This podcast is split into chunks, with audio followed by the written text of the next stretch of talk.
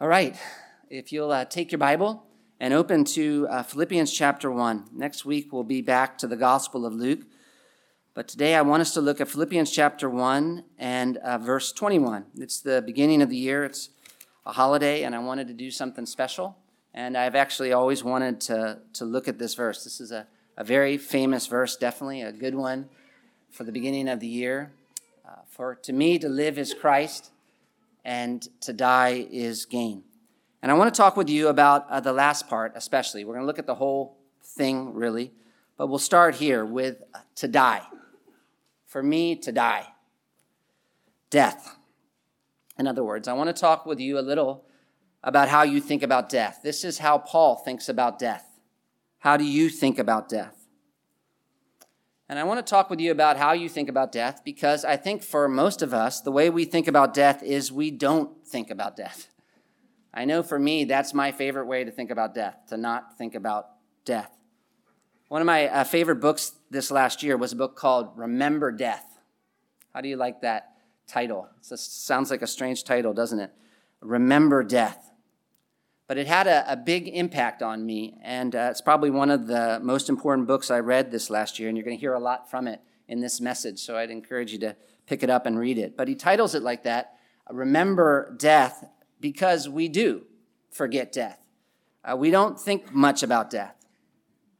We definitely don't think as much about death as people used to, uh, partially because uh, we don't have to think about death as often as people used to.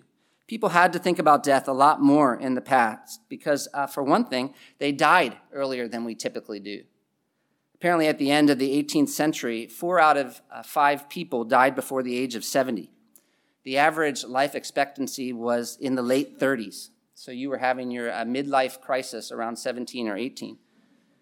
If you had 11 children, many of those children would not survive uh, childhood. And uh, when people died, when your children died, and when others died, they usually died at home, so you would see it. You couldn't escape death. In uh, previous centuries, death happened where life happened. This is a quote. Death by disease was often a slow, agonizing process without the help of pain controlling medication. This happened to someone you loved, perhaps in the room where you slept, in a place where you would see the agony and hear the moans or the screams which sounds terrible, right? That sounds uh, really terrible. But it did make death hard to forget. That was one positive benefit. You wouldn't need a book titled Remember Death because it was kind of everywhere in your face. How could you forget death? And he brings up a book, actually, the author of Remember Death brings up another book called How We Die. And apparently, that book describes what it's like to die of, uh, typically die of uh, different diseases like cancer or heart disease or Alzheimer's. So familiar stuff to those of you who are doctors, but not to the rest of us. And he says that one of the striking things to him about that particular book is that it's even necessary. Like, why do we need that book, How We Die? We need that book. Someone, we need someone to, to tell us how people typically die because we don't typically see it. Death is like a foreign country to most of us. We've heard about it, but we don't really know it. And most of us actually probably kind of like it like that. Uh, I like it like that. I don't naturally like to, we don't usually like to think about death. So, my uh, daughter Cambria worked at an assisted living home uh, this past year, and she really loved the people she worked with. But I'll tell you, that was a hard job. And part of why it was hard was because she was forced to see what happens. And it's tempting to not want to see what happens, to think if we just don't think about it, that's a solution feel like it's a little like being on a plane that's crashing. You know it's crashing. You don't know when it's crashing. You just know it's going to crash, but you don't want to talk about it crashing. Like if I just don't think about the fact that it's going to crash, that's going to change things. There was another article written, written called The Pornography of Death. And that's an interesting title, too. But the author of that article makes an analogy, and this is a quote. He says, he makes an analogy between the place of sex in the 19th century and the place of death in the 20th century. Even as the prominence of sex has broadened in conversation and mainstream television and what kids are allowed to see and know, death has been shoved out of sight and out of mind. And he goes on. He says, In the 1870s, when death was everywhere, It would have been embarrassing to bring up sex at a dinner party. It would have been shameful to admit you think much about sex. It would have been irresponsible to talk to your kids about sex. But it, by the 1950s, the taboo had shifted. Death had already become in the 20th century what sex had been to the 19th century. In the 19th century, adults told children that babies came when storks dropped them at the front door. Those same children stood beside as their loved ones die. Now, kids learn that grandpa's death means he's gone to a place where he can play golf or go fishing all day. Meanwhile, kids have almost constant access to sexual content in their Instagram feeds. We don't talk about death, but when we do talk about it, we talk about it as if it were so surprising. Even me, almost every time I hear about somebody dying, I'm, I'm thinking, how could they die? How, how is that possible? It seems so surprising. And that's partially because we don't think about death, or at least we try not to, which is a different approach than Christians took in the past. While it feels kind of normal for us to not think about death, it's not always been normal. Christians used to be encouraged to deliberately choose to think about death, to meditate on it a little. Not only did they see it when they went to church, they were often encouraged to think about it. I mean, listen to this quote from Cotton Mather. He says, When we sit at our tables, let us think, I shall shortly be a morsel for the worms. When we rest in our lodgings, let us think, a cold grave will shortly be my bed. And when we view the chest in which we put our treasures, let us think, a little black chest is that wherein I myself shortly may be locked up. Which is different, right? It's like, Come on. I mean, how would you like how would you like it if somebody said that to you? You'd be like, "What?" You know, you're sitting around the dinner table. What are you thinking about? I'm thinking about I am soon going to be a morsel for the worms. You would be like, "You are weird." No. I am not going to think about that kind of stuff because we don't like to think about death and we don't want to think about death. And there's a sense in which that's understandable, of course, because death is terrible. It's not the way the world's supposed to be, but it is the way the world is right now. And so, not thinking about death is a problem. That's a bad choice. First of all, because it's not real, it's not living in reality. One man explains if you are typically modern, your life is like a mansion with a terrifying hole right in the middle of the living room floor. So you paper over the hole with a very busy wallpaper pattern to distract yourself. You find a, another illustration would be you find a rhinoceros in the middle of your house. The rhinoceros is wretchedness and death. How in the world can you hide a rhinoceros? And yet we try.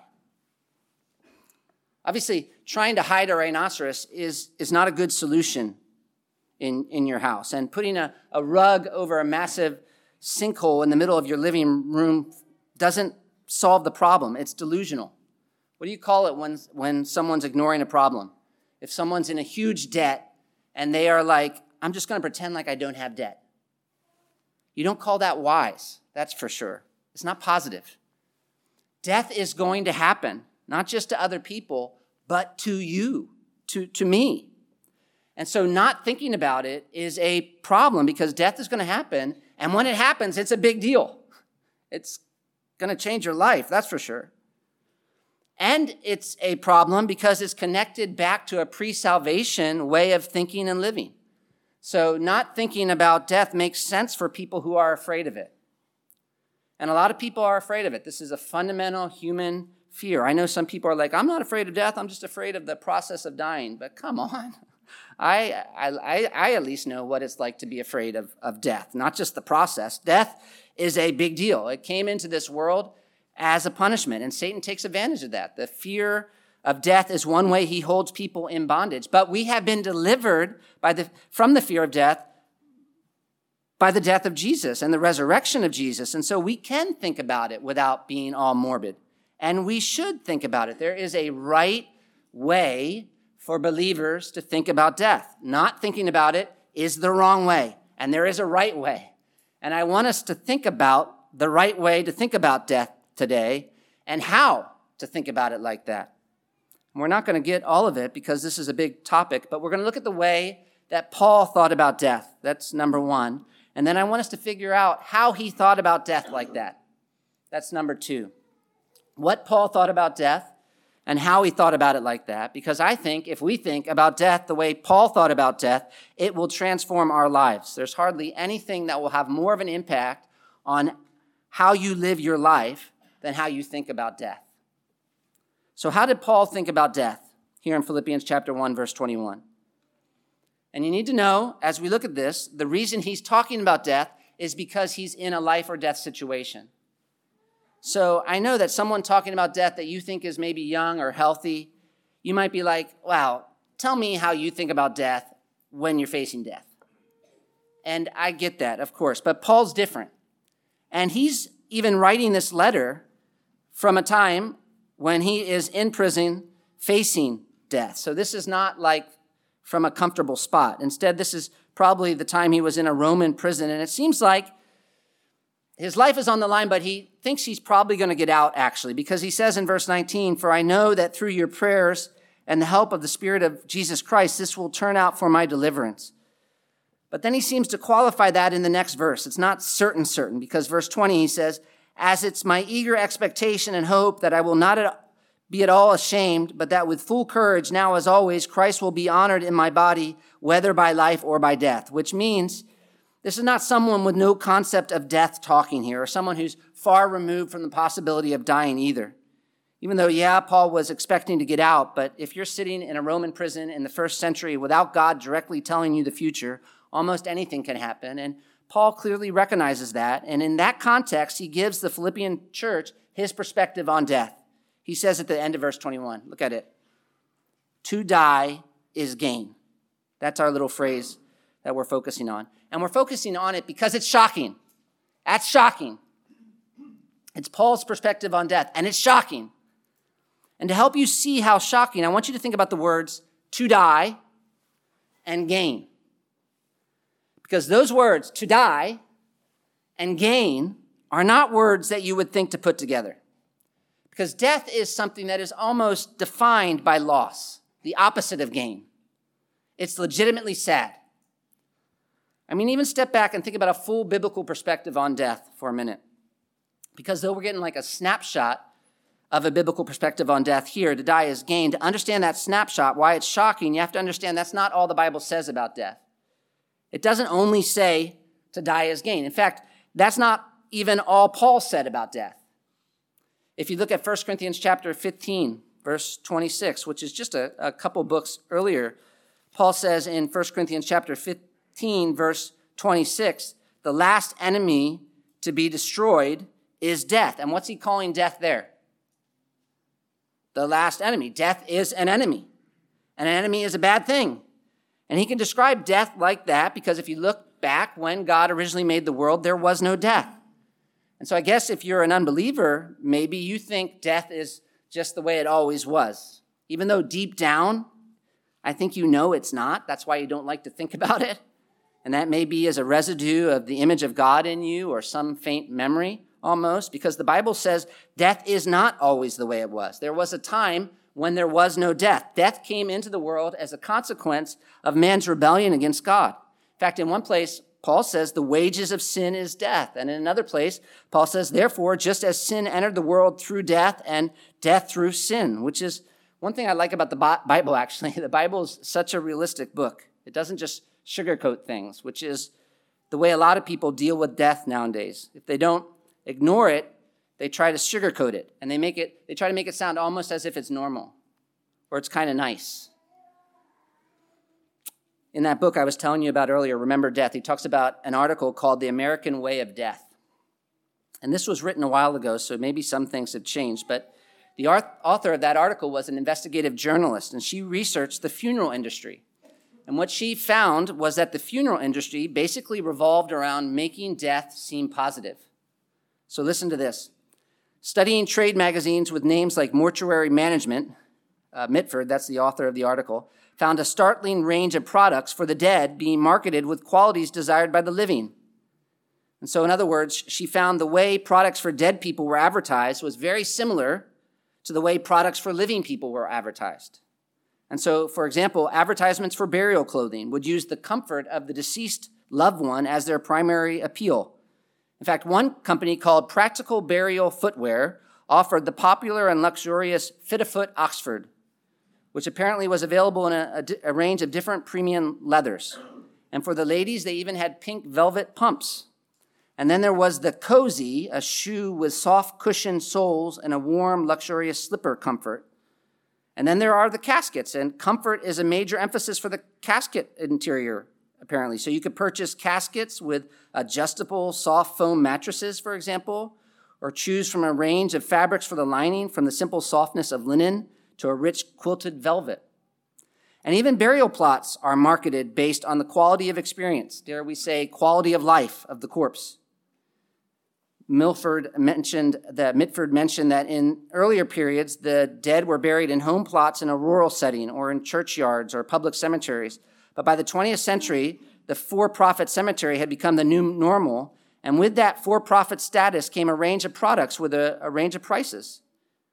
And one of the most uh, expensive is here in Los Angeles, uh, where they would actually, uh, the price of the plot would be based on the quality of the view or the beauty of the gardens. There was even a premium tier with inspirational music piped in around the clock, which is not this huge big deal, I guess, if it's just a way of expressing love or mourning or care, but it's a problem if we think it makes a difference for the dead because it means we're not really recognizing the seriousness of death. Death is not okay. And we shouldn't act as if it's just normal, which is another way people respond that's different than the Bible, is that they get used to it. And so maybe they don't sugarcoat death, but they get used to it. They act like it's normal. And this is something that happens when people have seen a lot of death. And I guess sometimes that's a mercy if uh, people have jobs where they have to deal with death a lot and make decisions. They have to respond a little differently to love people well in those situations. But biblically, no matter how often you see it, down there in the core of you, death is not something you're supposed to get used to. It's not something you're supposed to look at and think, oh, this is normal, the circle of life or something. Just because it happens a lot doesn't make it less scary. If anything, it makes it more scary. Julian Barnes, he's an author, and some of you probably know him from Downton Abbey. But he talks about how people used to be afraid of flying, or how he used to be afraid of flying, actually.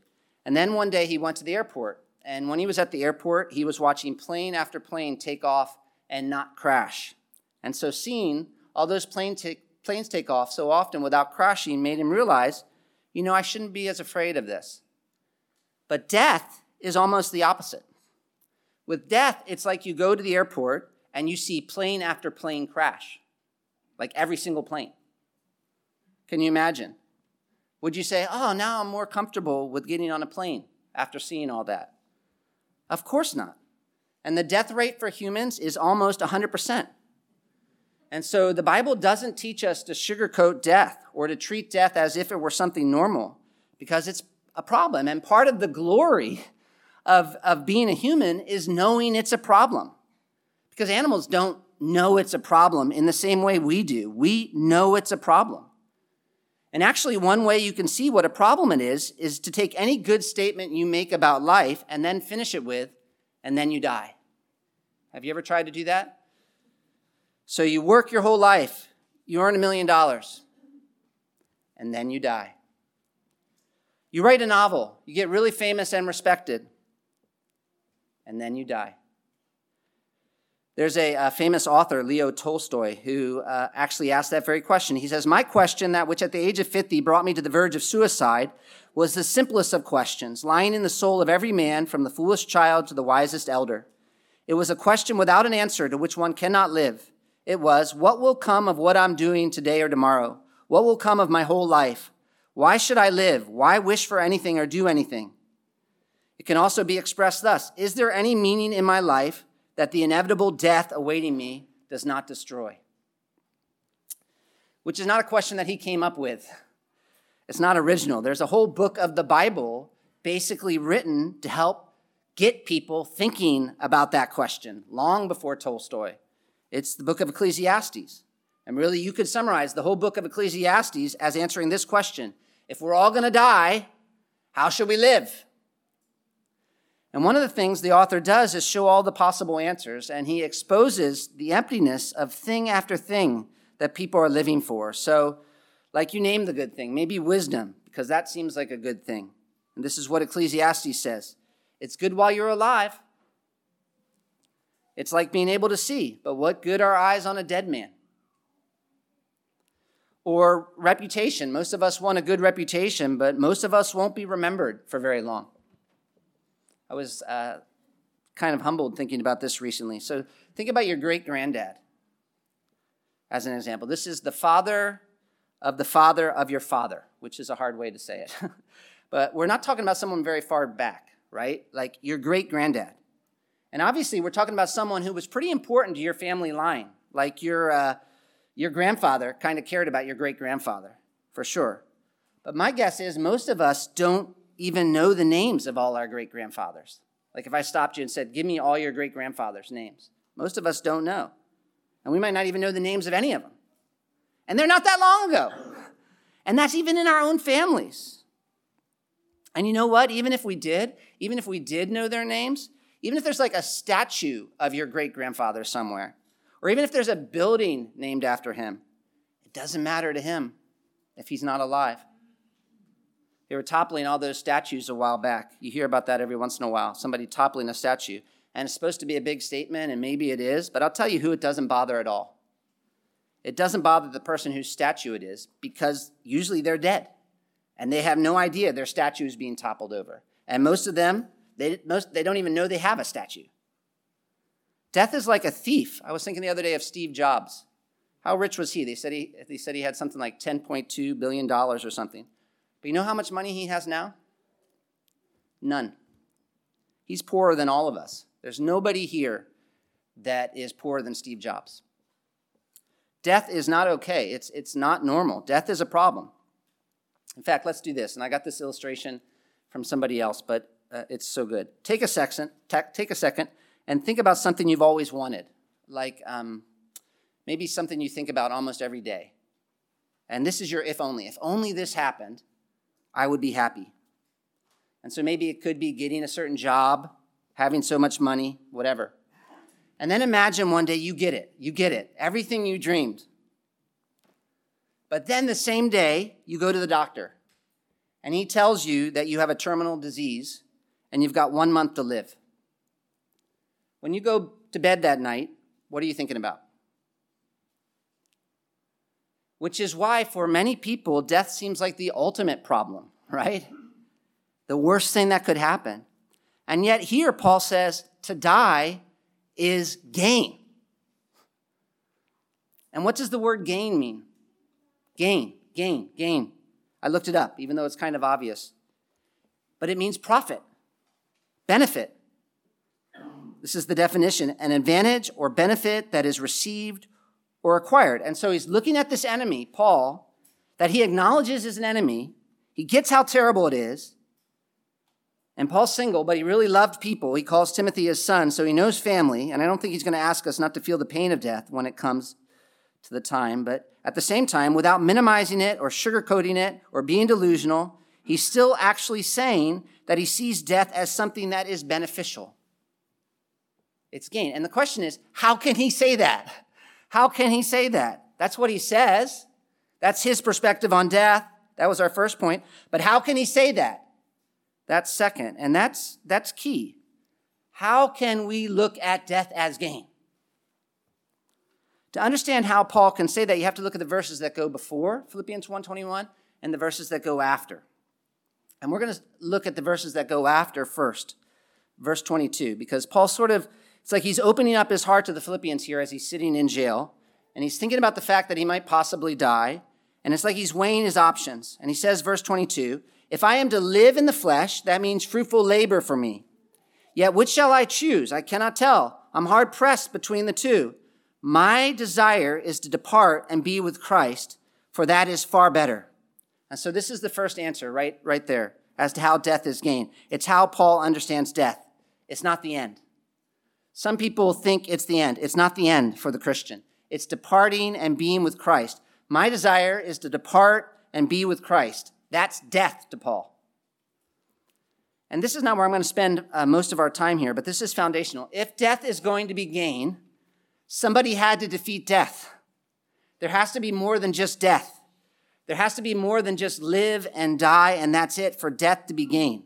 If death is the end, it is just loss. And don't let anybody tell you otherwise. If death is the end, it is just loss. And you can prove that by looking at the way Paul thought about death if death were the end. He tells us in 1 Corinthians 15, verse 13.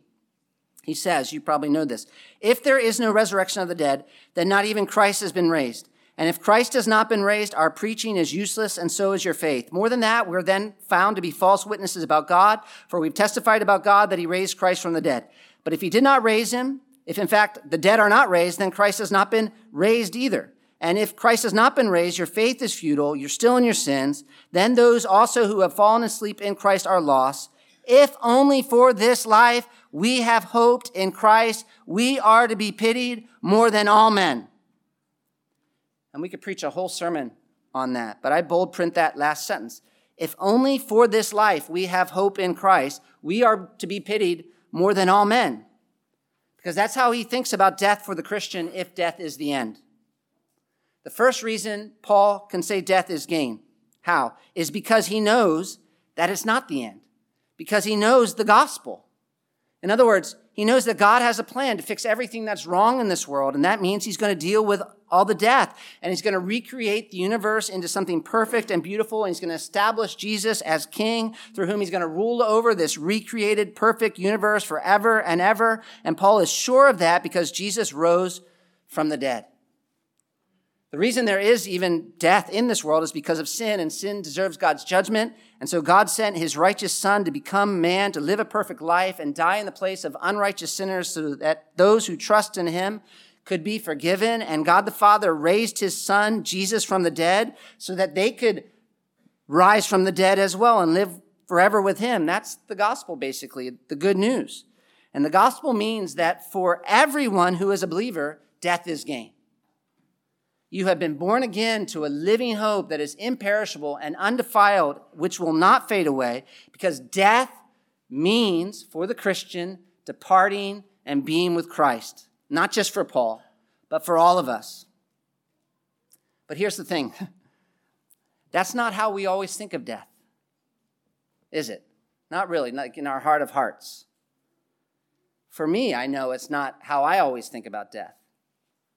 Maybe for some of you it is, which is great, but I think for a lot of people, even people going to church, even Christians, it's not.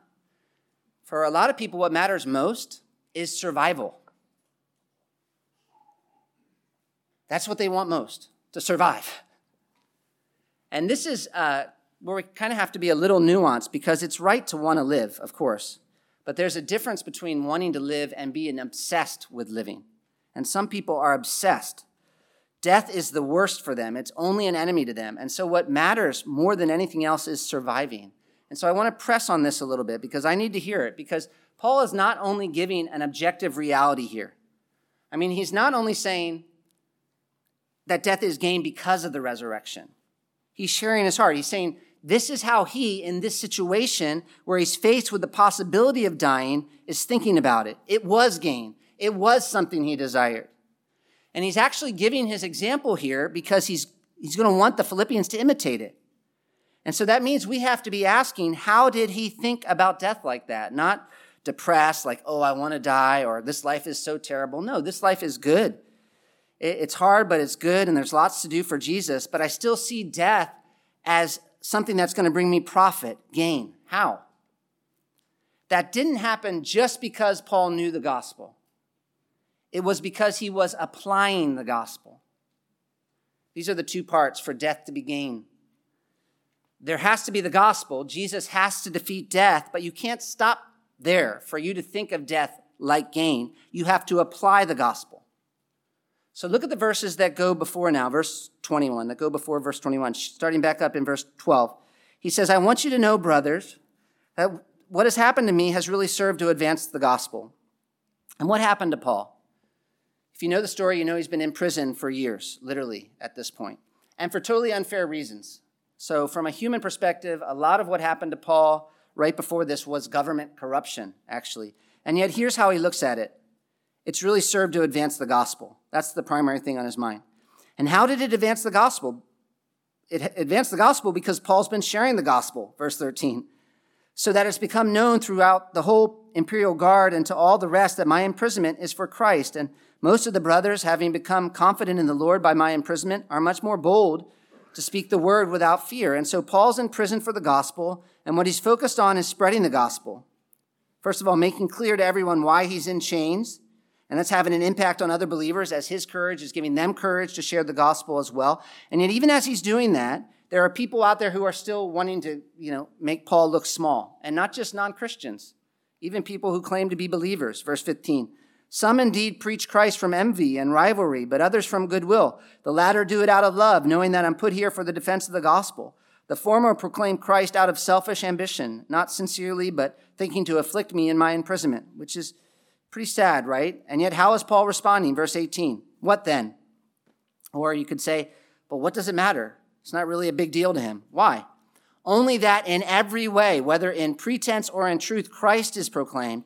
And in that I rejoice. Yes, and I will rejoice, which is amazing. All this is happening to Paul, and he's experiencing joy. How?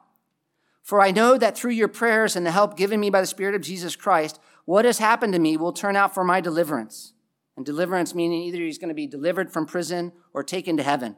And so he's not really focused on changing his situation, but what's he focused on instead? Verse 20. As it is my eager expectation and hope, which are synonyms, I expect, I hope. He's just using a couple terms here to emphasize what he's really wanting, which is what? That I will not at all be ashamed. He's really hoping that he won't be ashamed. But what does he mean by that? He means that with full courage, now as always, Christ will be honored in my body, whether by life or by death. And so Paul's in prison. He's preaching the gospel. He's being attacked. He's not sure whether he's going to live or die. How's he responding? He's rejoicing, and he's going to keep rejoicing. Why? Because he knows he's going to be delivered. He's either going to get out of prison or he's going to go to heaven. And so his primary focus is what? That Christ will be exalted, whether he lives or dies. That's the main thing for Paul. And why does Paul think like that? Verse 21 is the answer. Here's why. For to me, to live is Christ. For to me, to me personally, to live is Christ. And this is so key because if you're going to think about death the way Paul does, you need to learn to think about life the way Paul does. And again, we want to think about death as gain, appropriately, of course, because I know we do have family, we do have children, and Paul in other places recognizes your interests are divided a little if you have family and children. But at the same time, core level, at the base, it still is gain because of the resurrection. And we want to think of death as gain. Because if we really believe that, it's going to change so many things in our lives. I mean, this is the answer to a lot of problems, counseling problems. If death is gain, what are you, what are you going to be scared of? If death is gain, what are you going to complain about? But how can we get to where we think of death as gain? It starts with a change in the way we think about life. How did Paul think about life? Christ. To me, to live is Christ. And what did that mean for Paul practically? Because it wasn't just a saying. It wasn't just a saying. If you go back and look at Paul's situation, he's saying he's focused on Christ. To live is Christ. But what are some things he could have been focused on instead? For starters, he's in prison. He says he's chained. And later in Philippians, we'll see that he, when he was in prison, none of the other churches that he planted were wanting or able to help him. And plus, I don't know how it's happening, but somehow he's got people who are preaching the gospel out of envy or rivalry. And he says they're doing it because they're supposing they can stir up trouble for him while he's in chains. And so, what are some of the other options of things that he could have been focused on? Maybe comfort would be one, or freedom would be another. That's kind of a big thing, getting out of prison or his own reputation, even the people who are hurting him, he could have thought about. I mean, if you're in that situation and you're writing, I eagerly expect and hope, what are you eagerly expecting and hoping? I eagerly expect and hope that I will live. Maybe. I eagerly expect and hope that I'll get out of prison. I eagerly expect and hope that the people who are giving me a hard time would get what they deserve. There are lots of different possibilities, and all of those make sense if to live is Paul. But what Paul is eagerly expecting and hoping is that Christ would be exalted, that Christ would be magnified. Why? Why is Paul thinking that way? Again, here it is. This is key. For to me, to live is Christ. This is all I'm about. It's one thing. To me, to live is Christ. And really, to die is Christ as well, because it means departing and being with Christ. My whole life is Christ, in other words. It's like I'm immersed in Christ. Which, listen, is objectively true for all of you who are believers as well. That's the thing. If you're a Christian, that's not just true for Paul. If you are a Christian, to live, listen to me now, is Christ. That is what is real. That is what the gospel has done. Your life now, if you're a Christian, is Christ. That's objectively true. This is one of Paul's favorite explanations of being a Christian. It's being in Christ. It's like God takes you and puts you in Christ. And so there's a really cool explanation of how the Christian life works over in Colossians chapter 2 and 3. If you just turn there for a minute, it's like the next book. And Paul is distinguishing Christianity from religiosity there because the Colossians were being tempted to turn away from Christ, for Christ not to be everything. And so Paul's like, you can't settle for religiosity, which is really just getting so focused on these little things you do to earn favor with God. And the reason you can't settle for that is because you're united to Christ, which means you died with Christ. That's part of what the gospel reveals. But then the question is, how are you to live the Christian life if it's not religiosity? And Paul explains, and this is the part I'm going to quote Colossians 3, verse 1. Since then you've been raised with Christ, set your heart on the things above where Christ is seated at the right hand of God. Set your mind on things above, not on earthly things. In other words, live for Christ. Live for Christ. Why? For you died, and your life is now hidden with Christ in God. When Christ, who is your life, appears, then you will also appear with him in glory. And do you see the flow there? If you are a Christian, Christ is your life. That is reality that is objectively true for anyone who's ever become a believer. That is what the gospel reveals. You died with Christ. Christ is your life. But here's where I'm trying to push you today. That shouldn't just be true of you objectively. That needs to become your perspective on life. That is what is real. So live like it's real. That is what is real. So live like it's real. You have to apply the gospel. It can't be for me to live as Josh anymore or for you to live whatever your name is anymore because it's not. It's not. To live is Christ. And this is like a test because how do we know it's not like that for you anymore? How do I know that life is not Josh anymore or that life is not your name anymore? One way is how you think about death. How do you think about death? If to live is Christ, then to die is gain, because it means being with Christ. And if death is not gain, if that's not your perspective on death, you have to ask, is life Christ? And obviously, there's going to be some tension. There was for Paul. He says in verse 23, I'm hard pressed between the two.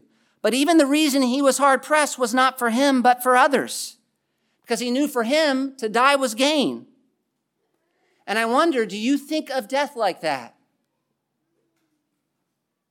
Not because you've given up on life or something sad, or because you're looking for a way out, but because you believe the gospel. Christ is your life, and you apply the gospel. You want to be with Christ.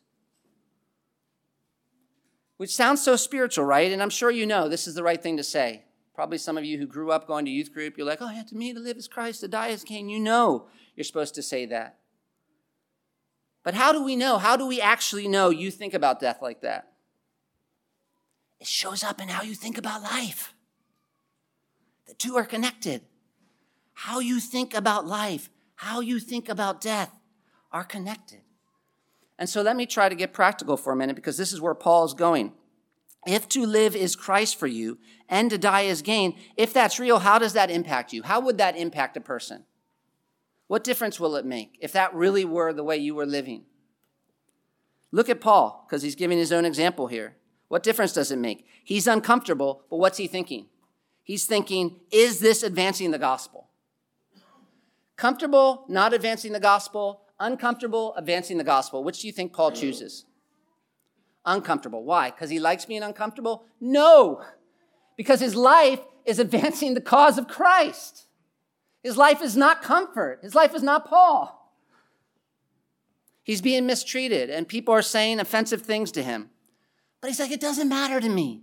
He's rejoicing because somehow in this setting, he's convinced Christ is still being glorified. And so he's not worried what's happening to him, about what's happening to him in this situation. He knows whatever happens to him, it's going to be deliverance. If he dies or lives, it's deliverance. But you know, which does he want? He, would rather die, to be honest, because that would be gain, because it means he would finally be with Christ. But he knows if he lives, it will mean fruitful labor for him. And so he's torn. This is like a tough question for him, because for him personally, dying would be better, but for the Philippians, living would be better. Verse 24, he says, It's more necessary for the Philippians that he remains in the body. And so, verse 25, he's convinced that he's going to remain. Convinced of this, I know that I will remain and continue with you all. And what's he going to do then? Even though it's not better for him personally, it's not going to slow him down. He's just going to do what he's always done, which is use his life to exalt Christ. Convinced of this, I know that I will remain and I will continue with all of you for your progress and joy in the faith, so that in me you may have ample cause to glory in Christ Jesus because of my coming to you again. And here's what I'm trying to get at. How do I know death is gain to me? It's not just, oh, I always feel great about death, because death is hard. So I don't think that's the ultimate test, test, just a feeling. It's a lifestyle. Death is gain to me if life is Christ to me. And yet, how do I know life is Christ to me? It's not just what you say. It's not just what you say. It shows up in what is a priority for you when you're in uncomfortable circumstances. It shows up in the way you respond when people offend you. It shows up in what you want most when you're in difficult situations. And that's where Paul is taking this. And that's why he's giving them his example, because he wants the Philippians to apply this very specifically to the way they approach their lives. Look at verse 27. Only, whatever happens, if you live, if you die, what should you be concerned about? Only let your manner of life be worthy of the gospel of Christ. In other words, what's true of me in here in prison needs to be true of you out there your primary concern as you think about your life should be the same as my primary concern, which is what will honor Christ most? Paul says, This is how I think, and this is how you should think about life and about death. But again, how do you do that in real life? How do you think of death right? Because obviously, we know to, like, to think of death like gain, you have to think of life like Christ. But where can you start? You know, like where could you start working on changing your life this year? Because that's not usually how we think of life. I mean, in the, in the, some of us are really living delusional lives. We're living like we're not going to die, and we're living for the same priorities the world, the world, as the world is. And so we need to flip it because we are going to die. And after that, we face Jesus. we stand, we're with Jesus. And so it's good. And so that should change the way we live life. It, it, means our life now needs, our priority needs to be not just Josh or you, it needs to be, it needs to be Christ. But how? How? That's reality for us as believers. Living is Christ. But how, how do we learn to live like that? There are two ways Paul brings up here, two steps you can take, and we don't really have time, but I need to mention them at least. Two steps you can take this year to prepare to die so you can really live. And don't wait till you're 85 to prepare to die. So this this week, this is off the notes, but this week I, got, I had to have a little uh, little thing at the hospital, and so I was you know sitting there with that funny little robe on, being all embarrassed, and and thinking, this is like preparation. If the Lord lets me live to be 80 or not, this is like a chance for me to prepare to be in this spot soon. Who knows how soon, but it's going to feel soon. God gives us all these years to get ready to die. And yet, so many of us waste so many of our years. And so when it comes, we're not ready. Like when you're 85, you don't get to go back and hit redo so you can get ready. You need to get ready now. God's giving you time to get ready to die. How do you get ready? It, cha- it starts with the way you change, you have to change the way you think about life. And here are two, two steps you can take to prepare to die. First, make the advancement of the gospel a greater priority than your own personal comfort. Again, verse 27. Only let your life, your manner of life, be worthy of the gospel of Christ. And what's going to be the result of that, the fruit of that? So that whether I come and see you or I'm absent, I may hear of you that you're standing firm in one spirit, with one mind, striving side by side for the faith of the gospel, and not frightened in anything by your opponents. Paul's like, If honoring Christ is your life, then I know when you start getting persecuted for the gospel and it starts hurting you to follow Jesus and do what he wants, you're not going to be concerned about getting out of that as much as you are going to be focused on standing firm with other believers and fighting for the truth of the gospel. Why? Ultimately, because you're most concerned about what Christ is most concerned about. Verse 27. You, you know this isn't just happening. You connect it to what God's doing. Again, verse 27, this is a clear sign to them of their destruction, but of your salvation, and that from God. Your persecution is part of God's plan for advancing the gospel, and you don't run from that because you know it's a sign. And why? Why would suffering be a sign that you're being saved by God? Because suffering for the advancement of the gospel is something you're choosing to do for Christ. It proves your faith is real. That's the only reason you would do this. This is what, what Jesus gave his life for. This is what you give your life for, which makes suffering for proclaiming the gospel kind of a gift actually. Verse 29 For it's been granted to you, it's like given to you, that for the sake of Christ you should not only believe in him, but also suffer for his sake, engaged in the same conflict that you saw I had, and now hear that I still have. And so you can rejoice when you make the advancement of the gospel a greater priority than your own personal comfort, because it means you're playing a part like Paul played in God's great redemptive plan. And the only reason you would be willing to do that the way Paul was willing to do that was because Christ is your life. You, you want his honor more than your own personal comfort. That's first. If you want to change the way you think about death, you need to change the way you think about life and make the advancement of the gospel a greater priority than your own personal comfort. What are some ways you can do that this year? You start putting your treasure there, it's going to give you strength as you think about dying. And second, you need to make the spiritual good of other believers more important than your own ambitions your own reputation, and your own interests. And this would be almost the rest of chapter 2.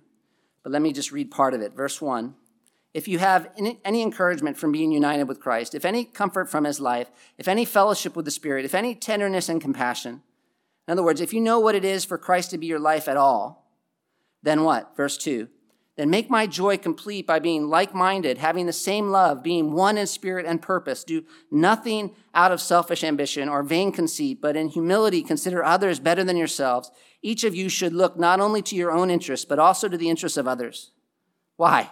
Because that almost sounds crazy. Do nothing out of selfish ambition. Consider others better than yourselves. Why would you live like that? Because to live is Christ, verse 5. Your attitude should be the same as that of Christ Jesus. This is what it means. To live like Jesus is your life. And really, we're just getting started. But I guess I'm just hoping at the beginning of this year that, that you'll take some time to think about something you probably don't like to think about the way you think about death. And I want you to think about the way you think about death because the way you think about death is connected to the way you think about life. What does the way you think about death reveal how you think about life? And so I'm not asking you to love the idea of death and certainly not to love thinking about it all the time, obviously, because it's a consequence of sin and it's sad, but it's not the end as believers. We know the gospel means death is gain for us. But the thing is, we're not going to automatically think of it like that. For us to think of death like gain, we have to think about life differently. And that's hard because we got a whole world out there discipling us, mentoring us to think that this life is all there is. And so some of us live delusional lives. For you to live like your life is you, if you're a Christian, is delusional because it's not you. Your life is Christ. Then that sounds hard. At first, it sounds good to us to say, you know, life is Josh, and to make my comfort most important and make what I want more important than other people. That sounds like freedom. Sounds kind of nice. But I'm telling you, if you're thinking of life like that, it's not real, so it's not going to work and you're not going to be thinking of death as gain. And what happens if you're what happens to you if you're not thinking of death as gain? What happens is that the whole Christian life starts not making sense. The whole Christian life doesn't make sense if death's not gain. You see that, right? And it, it will make you miss out on so much of the joy of what God is doing. Because imagine Paul here. Imagine Paul writing Philippians. If life isn't Christ to him and if death isn't gain, what's he writing? It's not Philippians 1, I'll tell you that. He's going to be a miserable person sitting there in prison with people trying to hurt him. And so, this is important as you look ahead to this year. A really joyful, free Christian life is characterized by a radically different view of death. And where, as a Christian, do you start looking at death differently? You start with how you look at life. Make living a life worthy of the gospel your most important priority this year. What would that look like for you? Well, one thing it will look like you're not as concerned about your personal comfort as you are about the advancement of the gospel. And you'll seek to be united with other Christians and work on relationships even when it's hard. And you're not so concerned about your own personal ambitions and the way people are treating you as you are about honoring them and looking out for their interests the way Jesus did for you. Even when it hurts, obey Jesus and do it without grumbling and complaining because that's how you're going to shine for Jesus. Show this world that Jesus is your life, which of course is what we really want most this next year as a church.